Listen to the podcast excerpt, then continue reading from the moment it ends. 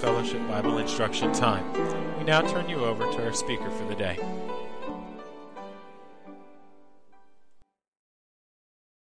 Mark, Mark 10 and 35. Then James and John, the sons of Zebedee, came to him, saying, Teacher, we want you to do for us whatever we ask. And he said to them, What do you want me to do for you? They said to him, Grant us that we may sit on your right hand, one on the right hand and the other on your left hand in, glor- in your glory. But Jesus said to them, you, you do not know what you ask. Are you able to drink the cup that I drink and, the, and be baptized with the baptism that I am baptized with? They said to him, We are able.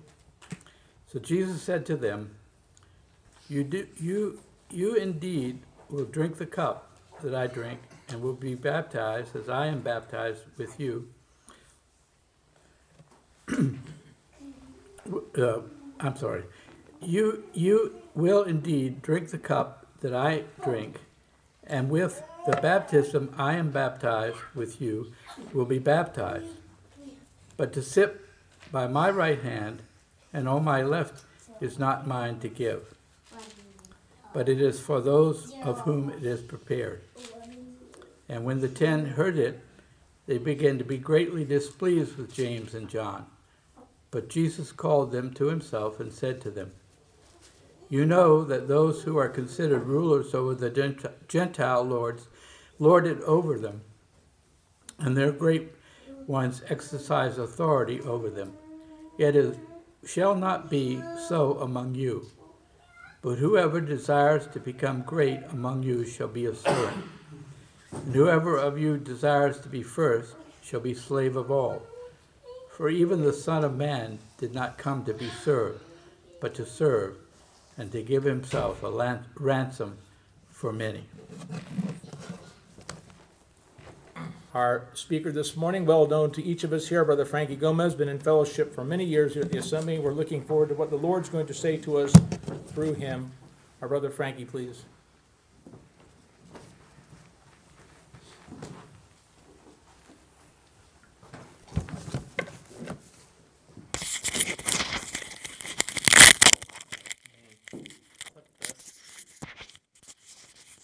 And everything's all set, Andy? Just clip it. All right. Um, good morning. Um, I'm, I'm excited. I've had so many opportunities in a row, not in a row, but um, at least near enough that I could go through a full set of thoughts um, in a study. I know it's not an opportunity that, um, that we usually get uh, here at Claremont. I know we get a lot of um, very well seasoned speakers coming through. Um, and we're always happy to be under the sound of good teaching, good solid teaching. But it's been a pleasure to be able to go through and all. I know not everyone has been here for each each time I've been able to speak the last few months. Um, it's um, it's I think each time can stand on its own. We've been going through um, the lives of the disciples of the twelve. Um, starting first and foremost, obviously, with the Lord Jesus, there is nothing of any of these 12 that would make them significant apart from the Lord.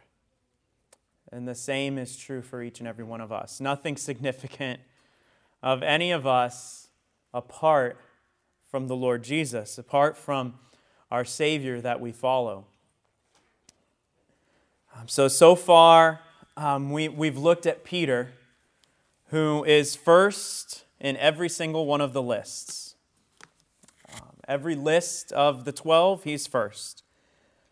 Um, it appears that after that it's different, but like I mentioned um, the first time, really, it's the same three sets of four.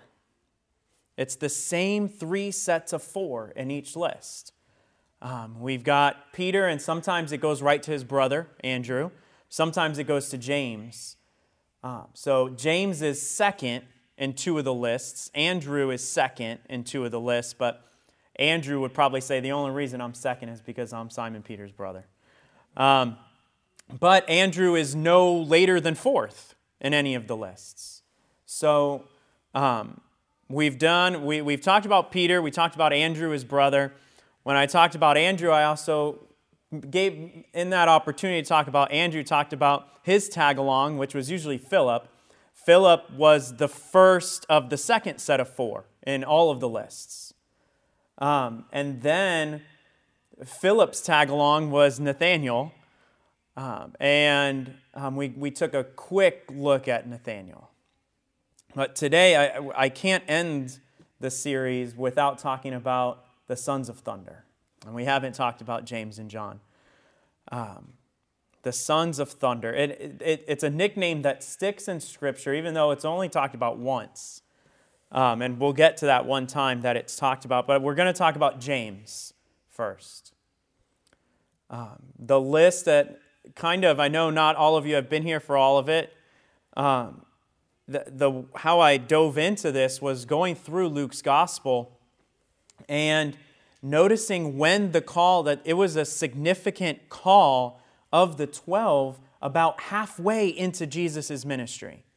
These 12 had, were not singled out the first 18 months. They were part of the big crowd, they were part of the multitude um, for the first 18 months. And then, about uh, only a year and a half until the cross, the Lord Jesus goes into a mountain to pray, following when the intense pressure. Um, in, in Luke's gospel, it's chapter 5, it's right before this that we're first introduced to the Pharisees and then the scribes. And, um, and then they, they challenge him about five times in a row. They're on his tail, and the Lord Jesus goes into a mountain to pray. And when he comes down, he chooses 12.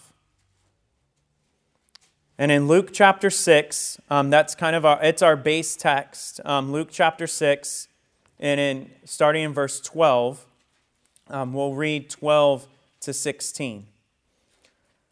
Um, so, Luke chapter 6, starting in verse 12, it came to pass in those days that he went out into a mountain to pray. And he continued all night in prayer to God. And when it was day, he called unto him his disciples, and of them he chose twelve, whom also he named apostles. Simon, whom he also named Peter, Andrew his brother, James and John, Philip and Bartholomew, who sometimes we know him as Nathaniel, Matthew and Thomas, James the son of Alphaeus, Simon the zealot, Judas the brother of James, and Judas Iscariot, who was also the traitor.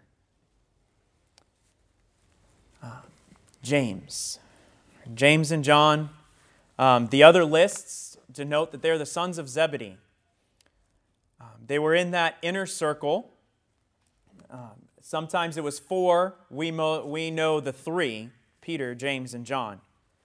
Um, but there is a time that the four were alone with the Lord, and that, that's significant. Um, James was most likely the older brother. He's listed first, even though John seems to be more prominent, uh, more close to the Lord. Um, James may have been the older brother. Zebedee is mentioned seven times in the Gospels. Um, and most of the time, just as the father of James and John. But um, he was probably pretty wealthy. One of the bigger fishing businesses in Mark 120, when we see the story of, um, of Peter, Andrew, James, and John leaving the fish on the shore, they say that he, they left their father Zebedee in the boat with the hired, with the hired help, with the employees. Um, so Zebedee had employees in this fishing business. Um, also in John 18, it says John was able to get into the place where Jesus was being tried because he knew the high priest. Um, some early church historians say Zebedee was a relative of Caiaphas. he was a Levite, um, that he was related to the high priest's family. And James, being the elder brother of a prominent, the eldest son of a prominent family, um, maybe felt he should have been the chief apostle. Held it together a little more than Peter. Um, and it, we see those disputes pop up through the Gospels of who should be greatest. He was never the first, except in one thing. Um, he was the first of them to be martyred. Um, he was probably much more significant to the group than we know from the gospel stories, um, the, the narratives. We know that not everything that they did was written down, but to be second in the list, you got Peter and Andrew, James and John. Um, he, was pro- he probably did have a lot to say, it just maybe wasn't written down. Um, we can assume that as far as the other disciples were concerned, he was second in influence behind Peter, um, being second on, in, the, in the list. Um, he was included in those three who saw uh, the, the unique events that they saw that other disciples did not see. The raising of Jairus' daughter, of Jairus' daughter. The, the, the 12 didn't see that. It was only Peter, James, and John who saw him raise Jairus' daughter, he, they went into the room with him. Um, they saw him on the Mountain Transfiguration, Peter, James, and John. They, on the way from the upper room, they, they questioned Jesus about the end times. And that was the group of four James, John, Peter, and Andrew. Uh, Mark 13, 3. It's just the four of them. And they ask Jesus about the end times, and he gives them some details that the others didn't get in Mark 13. Um, and then Peter, James, and John in the inner part in Gethsemane, within earshot of the prayers of the Lord. Um, and just think of, I, I, think of what those, what those events represent. You have his, the, the power of the Lord Jesus in raising Jairus' daughter from the dead the glory on the mountain transfiguration, the sovereignty to know what the end times would be like, and then the agony in the garden. Um, the, the nickname, Sons of Thunder. Only in Mark, uh, Mark 3.17 is where we see the nickname. Um, Mark, it's interesting, by tradition, where did Mark get his story from? From Peter. And, and as, as best friends, Peter and John ended up being best friends, so I, we can assume that he was close also with James, with the family. Um, Peter wanted to make sure that, yeah, I got a nickname, but they got a nickname too um, Sons of Thunder. Peter's nickname, though, encouraged him to be better, and we talked about that, how we can see kind of what Peter's doing, what kind of frame of mind he is. When the Lord calls him Simon, it's a little correction, right? You're acting like your old man when, when we see the Lord call him Simon. Uh, when he calls him Peter, he's doing, he's doing right, he's walking the way he should. Sons of thunder is an admonishment. Um,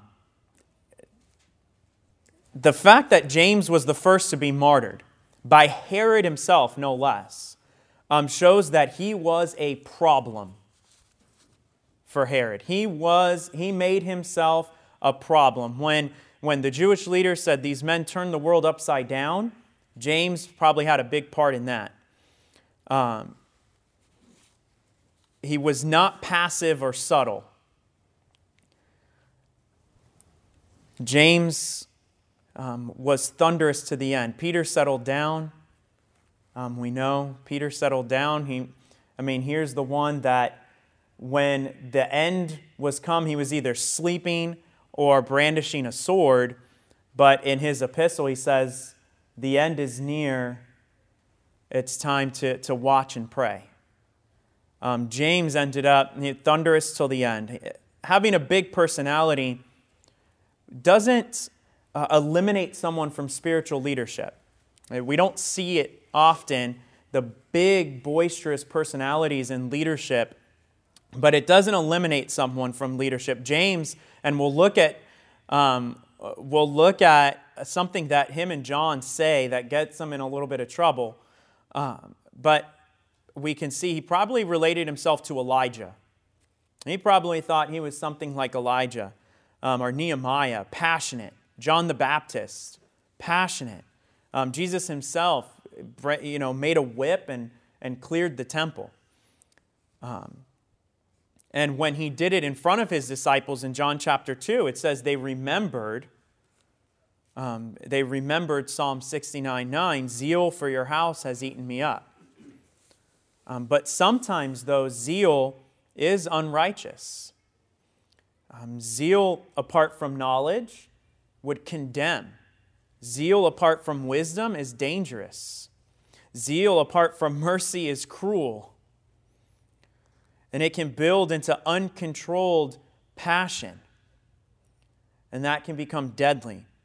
Think of um, Jehu in 2 Kings. He was zealous. He went and so many people were judged at Jehu's hand when he was made king. And Elijah sent one of his servants to anoint him king. Um, it was by Jehu's hand that Ahab's son was killed. It was by Jehu's hand that even he was there when Jezebel, um, when Je- he, he ordered Jezebel to be thrown off that balcony. Um, he, he went through and through his zeal for the Lord and the Lord's mission cleansed a lot of things. But in 2 Kings, we're also told that he did not walk in the way of the Lord. He had a lot of zeal for righteousness and for right. But he did not walk in the way of the Lord.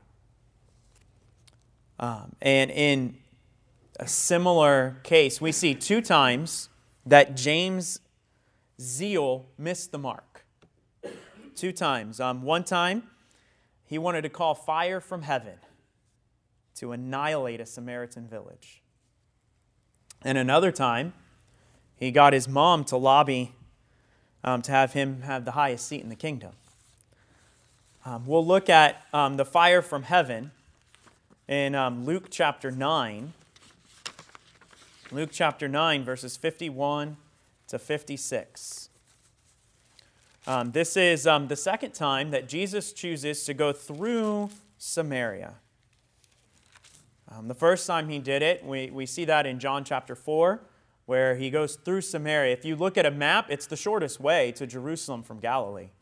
Um, however, most Jews didn't do that. They didn't do that. Um, let, us read the passage and we'll talk a, a little bit more about it. Um, Luke chapter 9, verses 51 to 56. It came to pass when the time was come that he should be received up. He steadfastly set his face to go to Jerusalem and sent messengers before his face, and they went and entered into a village of the Samaritans to make ready for him. And they did not receive him because his face was as though he would go to Jerusalem. And when his disciples, James and John, it points them out, when his disciples, James and John, saw this, they said, Lord, wilt thou that we command fire to come down from heaven and consume them, even as Elijah, even as Elijah did? Um, and we'll um, keep reading in 56. He turned and rebuked them and said, You know not what manner of spirit you are of. For the Son of Man is not come to destroy man's lives, but to save them. And they went to another village. Um, so, again, it's the second time he chooses this more direct route. Um, it, them saying to, to call fire down from heaven upon the Samaritans was significant. It was significant. They said, as Elijah. Uh, when did Elijah call fire? Remember, we know when Elisha did, right, with the, with the prophets of Baal um, to, to consume the sacrifice. But this was, um, this was more about the 50. Um, I don't know if you remember the story of the 50. It's 2 Kings chapter 17. Um, when, when the Jews start coming back, from captivity into Samaria, when the Assyrian king starts sending them back, first of all, he populates the city with Assyrians first. He sends Assyrians into Samaria to repopulate the area. And then eh, there's, there's judgment coming. There's wolves, there's lions come and start and terrorizing the village. And the Assyrian king is worried. He says, You know what? Let's send a priest. We'll send one of their priests that we, that we captured, and we'll send that priest into Samaria. And he'll fix things. They'll, they'll serve the God that's supposed to be served in that area. But what that priest did in 2 Kings 17 was he kind of blended he blended the, the worship of God with the worship of their gods. And when they did that, they ended up, they, they built their own temple, they founded their own priesthood, they made their own books of laws, they made their own sacrificial systems. It even said that they allowed the, sac- the child sacrifice in 2 Kings. And they called that worship to God. Um, it was, it, it was a, a horrible system of worship and one that God did not honor. Um, the temple that was built on that mountain and the, and, and, and the Lord Jesus um, and, and his witness to the woman of, of the Samaritan woman, she mentions the mountain. We worship in this mountain. Um, they had built, during the time of Alexander the Great, is when the Samaritan temple was built on that mountain. Um, but it was, it was destroyed over a hundred years before Christ. Um, the mountain, though, in Samaria was still viewed as their holy place of worship.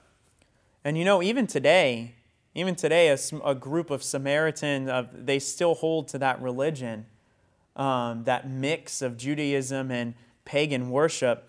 Um, they still worship in the mountain today. Um, a small group. But the, the Jews detested the area, everything it stood for, the tradition. They had deemed the entire region unclean. That's why they would go days and days in the wilderness to pass it. They didn't want to go through. The Lord Jesus had no qualms about traveling through. He did it a couple of times that's mentioned in Scripture. Um, and here he's just he's traveling through. He just wants a place to stay for him and his disciples. And he was refused, flat out denied. They see, it says they saw he was going to Jerusalem. Um, then they didn't view that as, as proper worship of God, going to Jerusalem. So they refused. He, he had always shown goodwill to the Samaritans, um, but this town denied him, and James and John had a remedy. remember what Elijah did? Now, uh, what, what happened was Elijah um, had given a, a, pronouncement of death um, to a messenger of the king, uh, the, um, the, the, king of Israel, um, who lived in Ahab's ivory palace. And he, the king didn't like it that, that much. He pretty much said, Come say it to my face. And so he sent a band of 50 men to Elijah to bring him. That was pretty intimidating. And Elijah said, You're not going to take me, and called fire from heaven and consumed the 50. Well, then he sends another group of 50. And Elijah does the same thing. You're, I'm not going with this, this battalion. More fire from heaven uh, incinerates the 50. Well, then the king sends another group of 50 and says, It's not going to happen to us. And they beg Elijah not to do what he's done to the others. Elijah gives glory to God, ends up going with them, and says it to the king's face, and the king dies. Um, and so th- this is what James and John are, are referring to. Let's just, like, like Elijah did to those fit, let's just incinerate them. Um, they thought it would be appropriate. But notice that the arrogance. Notice the arrogance. Um, in verse 54,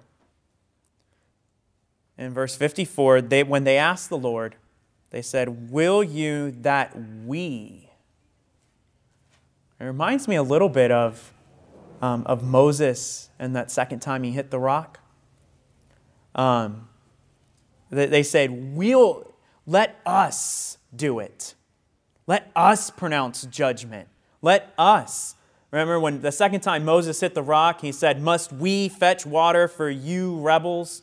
Right? Then he put himself in place in the same place as God. And James and John here said, We've cast out demons in your name. We have some power. Give us a little bit of the power to, to judge and to incinerate these people. Um, so they missed with their arrogance. And maybe they knew Jesus wouldn't do it. Kind of like, um, like Jonah and Nineveh. I knew, I knew you'd forgive them. And maybe they knew, you know, you won't do it. Uh, you can say you didn't do it. We'll do it. The sons of thunder, we'll get it done. We'll get it done for you. Um, they asked Jesus to let them do it. He's too nice. He wants to stay merciful. Um, but that was just the thing. They're, they didn't see their mission was his mission. They, they were supposed to have the, they were supposed to be in one accord and have the same mission. If if I won't do it, I'm not going to let you do it. It's not like the kings of old that, you know, well, David didn't want to go to war, but he'd send his people to war. Right? Um, Jesus came to save men's lives, not destroy them. And that's what he said. He said, The Son of Man has not come to destroy man's lives, but to save them. He came to rescue, not condemn. The time will come. The time will come, but it's not come yet. Um, perhaps it was a little noble, defending Christ, but they forgot today is the day of salvation. They forgot all the places in the rest of Israel where Jesus had been rejected. It's not just Samaria, it's not just Samaria that he was rejected. He was rejected in Jerusalem. Do you want him to call fire down on Jerusalem? How about your family members that rejected him? How about you in your hearts when you've kind of said it maybe he's a little crazy? Should he have called fire down on you, James and John? Praise the Lord and that he doesn't deal with us this way. People say, Why is evil allowed to exist in the world? Well, you're evil. Do you want God to, to wipe you out? At what point does He call fire down from heaven on me? When I have the capability to do wrong? Because I have it now. Praise the Lord, He doesn't deal with evil this way. Ezekiel 33 11, God takes no pleasure in the death of the wicked. Um, a few years later, um, Philip the deacon goes down into Samaria in Acts chapter 8, and the multitudes are saved. Um, no doubt James um, would rejoice at that time that he did not call fire down, that God did, Jesus, the Lord did not give him that power. Um, no doubt many of the same people that he would have called fire down from heaven on um, were saved in Acts chapter 8. Um, the next one we read, Mark 10, 35 to 45, and at the meeting, um, it was within the, what we were worshiping, we read the other part, Matthew chapter 20. Um, so um, we see Salome is the mother of James and John. Is that she was the wife of Zebedee, that's mentioned um, in Matthew 27 and Mark 16. Um, she traveled with Jesus. Um, James and John's mother traveled with Jesus. It says that she ministered to him and the disciples. She provided meals, probably. Maybe they were from a prominent family in Galilee. Maybe they helped a little with the finances, with the logistics of feeding such large multitudes. Um, in, in Matthew's account, when we get to chapter 20, verses 20 to 24, where we read of this request, um, in chapter 19, he had just told them of in the regeneration, you'll sit in judgment, you'll sit on thrones and judge the 12 tribes of Israel. Um, and they kept thinking about those thrones. They kept thinking about it. They kept thinking about it, and they said, you know what? Our mom helps out a lot. Um, we, we, he took us with him on that mountain when we saw a light. We weren't supposed to tell anybody, but we saw Elijah and like we, we went up the mountain, we saw him in his glory. Maybe that Peter's just out of control. He's not going to give Peter a, a, the, the chief seat. Maybe us. Maybe us. And so they send the, um, they get their mom to help them out, and they go before Jesus with the request. They said, We are able. When he says, Are you serious? You're going to drink the cup that I'm going to drink and be baptized? They, he had told them that it was going to be crucifixion and death, but they didn't hear that part. They just said, We'll go wherever you go. Sometimes we get on Peter later on for saying that. Um, later, they said it before Peter said it. They said, We'll follow you to death before Peter ever said it. Um, but this request created animosity that lasted to the table, where they were jockeying for position so much that they didn't notice no one had washed anyone's feet until their master took the towel and the basin. They wanted this crown of glory so much that they didn't realize that Jesus would give them a cup of suffering. They wanted, James wanted that power, and Jesus gave him servanthood. He wanted a place of prominence, and Jesus gave him a martyr's grave. He wanted to rule, and a ruler gave James the sword. Um, 14 years after this request as when that sword was run through him, the first of the 12 to die for his faith. Um, but, you know, it's interesting. You know, he was one that would deny the Samaritans that chance of grace. He was in, in, that, in that moment. He was the one that wanted to be first. Um, but there is a story uh, by the early church historian Eusebius um, and he passes on an account of James' execution at the hand of Herod. Um, passes on a story it was of Clement of Alexandria, who talked a lot about the early church. Um, and the, the one who was walking James to the execution, so his handler, the guard, was so impressed with James' resolve James was not begging for his life. He asked James of the hope that was within him, and James shared with him the gospel. And the man who walked with him to the execution ended up laying his head down next to James and said, Kill me also, I'm a believer. Um, so there were two executions according to early church history. When James was run through with the sword, the one who walked him to the execution was also run through with the sword because he believed on his way to take James to the execution. Um, if, if I were to choose between zeal and quiet compromise, I would choose zeal. Um, passionate zeal every time. And we have um, 15 minutes, right, I can go to 12:15 to talk about John, um, the apostle of love. Um, apart from Luke and Paul, John wrote the third most of the New Testament.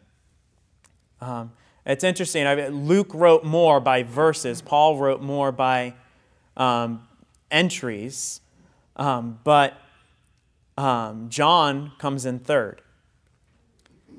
In the historical narrative, he only speaks once on his own.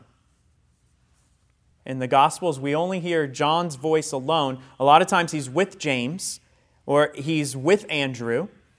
Um, in Acts, he's with Peter. But one time he, he speaks on his own, and we'll talk about that. And he ended up with his turn at leadership. He's fourth in a lot in two of them. He's third in three of the lists, but he ended up leading kind of by default, he was the last one left. Um, the last one left. He outlived um, the other 11. And his writings from later in life earn him that epithet the apostle of love. But make no mistake, this was learned from the Spirit, learned and acquired by the Holy Spirit. Um, it's not, don't think of John as, as the one we see in the paintings, the effeminate one leaning on the breast of the Lord Jesus. John was a fisherman just like James and Peter. He, was a follower of John the Baptist. And to be a follower of, to be a disciple of John the Baptist, you lived in the wilderness. You ate locusts. You, I mean, you were out there. You didn't have the resources um, to, you know, to, to live an easy life.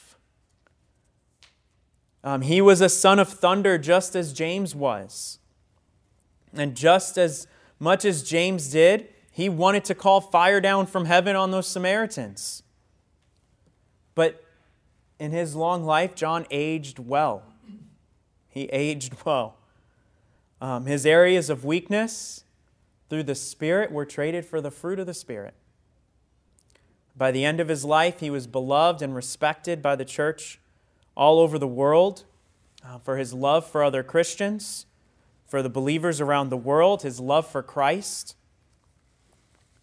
But we can see from his writings, if we look at, at how he writes, um, the way that he teaches, we can see that the love did not replace the zeal. Love did not replace, the, it was balanced with his zeal for the truth. Um, think about the structure. And I, I, you know, I taught, my principal now sees me as a math guy, but I planned reading for half of my years as a teacher. I, and looking at text structure, I, I love it. The way an author, an author's voice sets up what they want to teach. And John writes in black and white. There's no, he doesn't ex- take time to explain the exceptions like Paul does. Right? In, in, in 1 John, there is not a Roman 7 that goes into the struggle the struggle the believer has with sin right it is if you sin you're of the devil um it, there's and think about in the gospel and i looked at some of the the black and white in in john's gospel we have in chapter 1 light and darkness um, chapter 3 life and death in um, chapter 5 the kingdom of god and the kingdom of the devil Children of God, children of the devil. Judgment of the righteous against the judgment of the wicked. In John 9, the resurrection of life. Um, and there's the resurrection of damnation. Um, you receiving Christ, rejecting Christ. Fruit and fruitlessness. Obedience, disobedience. Love, hatred. John draws hard lines. Um, in his epistles, walking in the light or walking in darkness, dwelling in darkness. You're born of God, you cannot sin. You're of God or of the world. If we love, you're born of God and know God. He that loveth not, knoweth not God, right? Like, not born of God. That He who abides in him does not sin. Whoever sins has neither seen him nor known him at any time. No qualifications, no hard lines, um, black and white. Of course, John knows believers sin, um, but that's not his point in writing. Um, Paul takes those time takes the time to labor the exceptions, the explanations, the struggles, but John is heavy-handed his writing reflects that, per, that zeal, that the son of thunder to the end. Um, but even still, even with that, like we don't, when we think of, of 1 John, we think of love. We think of love, but, but it's still the hard lines. Love combined with truth. And that's the first balance we'll talk, we'll talk about a few balances, a few ways that, that zeal was balanced. Um, the Lord helped John to balance truth and love. Um, truth was, is mentioned 25 times in his gospel and 20 times in his epistles. Um, 3 John, verse 4 No greater joy have I than to hear that my children walk in the truth, love and truth. Um, no one says more about truth other than the Lord Jesus himself than John does in his epistles. Um, as a young man, his, his zeal for truth was not balanced with love. Um, right? We see him wanting to call fire down from heaven with his brother James. Um, but in Mark chapter 9, we see him speak alone for the only time. Um, and it's right after, this is all in succession, right? So um, it's all in succession where, with the, the request to be greatest, the request to be the greatest in the kingdom. So Jesus tells them that they're going to have 12 thrones and they're, they're going to rule over the 12 tribes of Israel. Then he goes on to say what that means. I'm going to die. I'm going to be raised again from the dead, that my glory is going to be suffering. Um, and then the request, the, that private request. We hear um, in, in, I think it's in uh, Matthew's account, that we know it's private because it says when the, uh, when the other 10 heard of it. So they didn't see it happening. It was private. When they heard of it, they were mad at the two brothers. Um, when Jesus teaches them and, and corrects that, after Jesus sees that they're all mad at each other, and, and he corrects them, and we read that in the scripture reading, his correction, right? Um, the Son of Man came to give himself a ransom um, John has a confession. And he tells the Lord, and for time, I'll just say, he tells the Lord, you know, when remember when you sent us out um, to, to, to minister on our own? Well, there was some guy casting out demons in your name, but he wasn't with us. He wasn't part of our group, so I, I told him to stop. Um, and, and John, John confessed the failure. Um, he knows it was a failure. Um, he condemned, he stopped someone from healing people.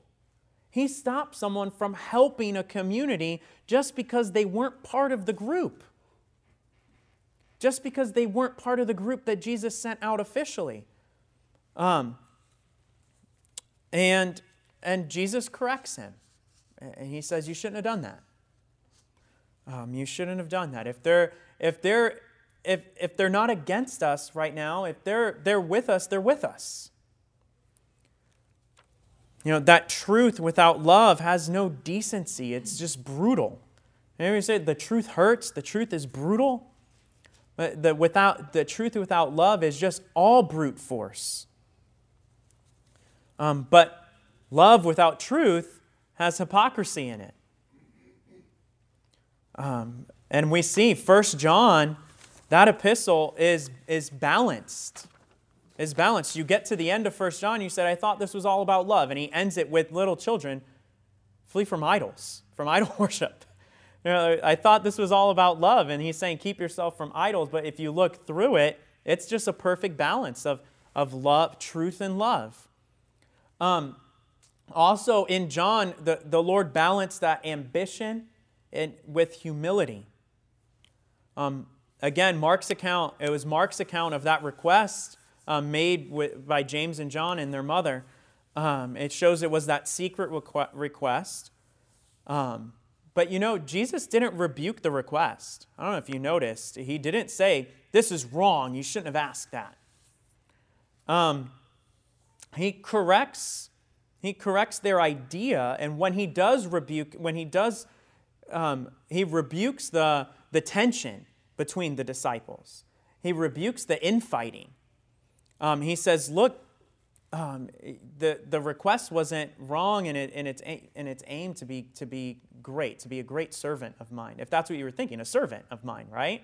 Um, because they erred in desiring to obtain the position more than they desired to be worthy of the position in Christ's eyes. There was no humility. Um, and John learned humility. In such a way that in his gospel he never mentions his own name. That's humility. Um, and only John records that gut punch in the upper room uh, when the Lord Jesus washed their feet. Um, and John learned that balance all too well of, of suffering and glory when it comes to um, glorification in the kingdom of God. Um, the disciples, James and John, had an aversion to suffering, understandable, um, but they had that thirst for glory. And Jesus taught them that suffering is the price of glory in his kingdom. take up your cross. You, again, John writes as you save your life by doing what? By losing it. You lose your life to find it. You hate your life to keep it forever. Our suffering is the assurance. He says our suffering is the assurance of the glory that's to come. And all the disciples needed to learn it. Um, how, how eagerly, and he would probably think of this later, how, how eagerly him, he and his brother assured the Lord they would drink that cup. Um, he would, that he would drink and be baptized with the baptism of suffering. They all fled at the night of his betrayal. But we know that they were all recovered. Um, they all suffered death for their faith in Christ. And all but John were martyred young in the prime of their life. Um, but John knew more than others about Jesus' cup of suffering. And being the only one left was probably part of his suffering. Um, as far as we know, um, he, uh, he was the only disciple to see the suffering of the Lord Jesus. He saw it all. Um, and then his, his brother was the first to drink the cup. Always together. James and John, James and John, James and John. Acts 12, 1 and 2. James is martyred. Um, James was first, and then the rest. Um, we find that John, in, according to church history, again, he, he ends up in Ephesus. Um, he ends up in Ephesus, and gr- the great persecution of Rome uh, reached even there, and he was sent to the prison community on Patmos. In Revelation 1 9, he doesn't really mention his suffering other than that the Lord has granted him patience in his suffering on Patmos. Um, and we know Jesus knew that John was going to learn the lesson. Um, he told Peter, Feed my sheep. What did he tell John? Take care of my mom. Um, several early church stories say John never left the care of Mary. Never left the care of Mary until she died.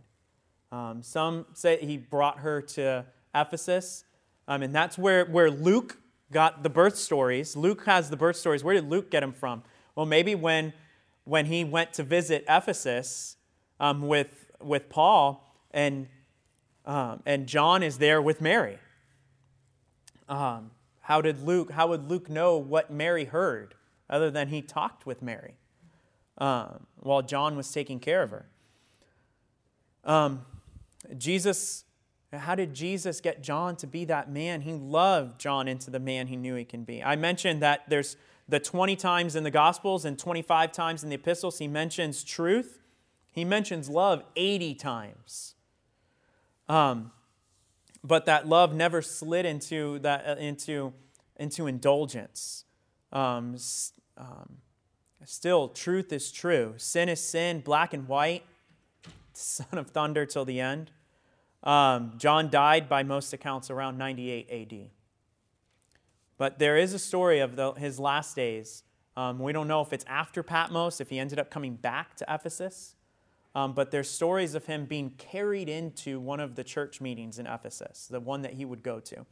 And they would carry um, an old and frail apostle John. Um, one historian says he was wheeled in into the meeting. And one thing he, he always said, and this came from um, a story of, um, the, of Jerome and his commentaries on Galatians. And we know Galatia is the area, Ephesus is in Galatia. Um, so um, he kept saying, John would continue to repeat, My little children, love one another. My little children, love one another. Every time he got an opportunity to say something, he would say, Love one another. And someone said, Why are you always saying that? It says he raised his voice louder than anyone in the meeting had ever heard him raise his voice. And he said, It is the Lord's command. And if this alone be done, it is enough. You'll know my disciples for the love they love one another. So that's, we covered, I know we didn't cover all the disciples, we covered all the fishermen of Galilee. Um, and even today, they're still casting their nets into the world, um, catching even us. 2,000 years later, how many of us, our, our salvation is salvation story linked to a writing of John? Um, John 3.16, first verse that many kids memorize. Um, and giving us that their example of the, the most common of men, a fisherman in Galilee. Everyone in Galilee is a fisherman.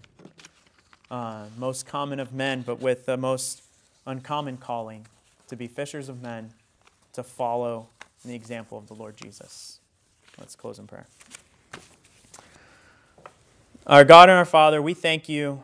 Um, we thank you that as we look into the lives of these disciples, we don't see people of supernatural strength or of um, unattainable intellect. And we see ordinary people like us. Um, Lord, we pray that um, we would learn the lessons that the Lord Jesus taught the 12 um, of love and truth, of, of humility, um, ambition only to seek after your will. Um, Lord, we pray that as we go through our lives, um, that we would seek only your glory um, in this life, that we would seek to be fishers of men, cast our nets as wide as we can, and catch as many people as we can um, through the gospel that you've given us. Lord, we pray now you would take us back to our homes in safety and help us to leave this place with a better understanding of, of what you would have us to do in this life, um, to follow this peculiar calling that we have to be fishers of men. Uh, we pray that um, you would guide us in this life as, um, as you guided these disciples for 18 months. Uh, we pray these things in Jesus' name. Amen.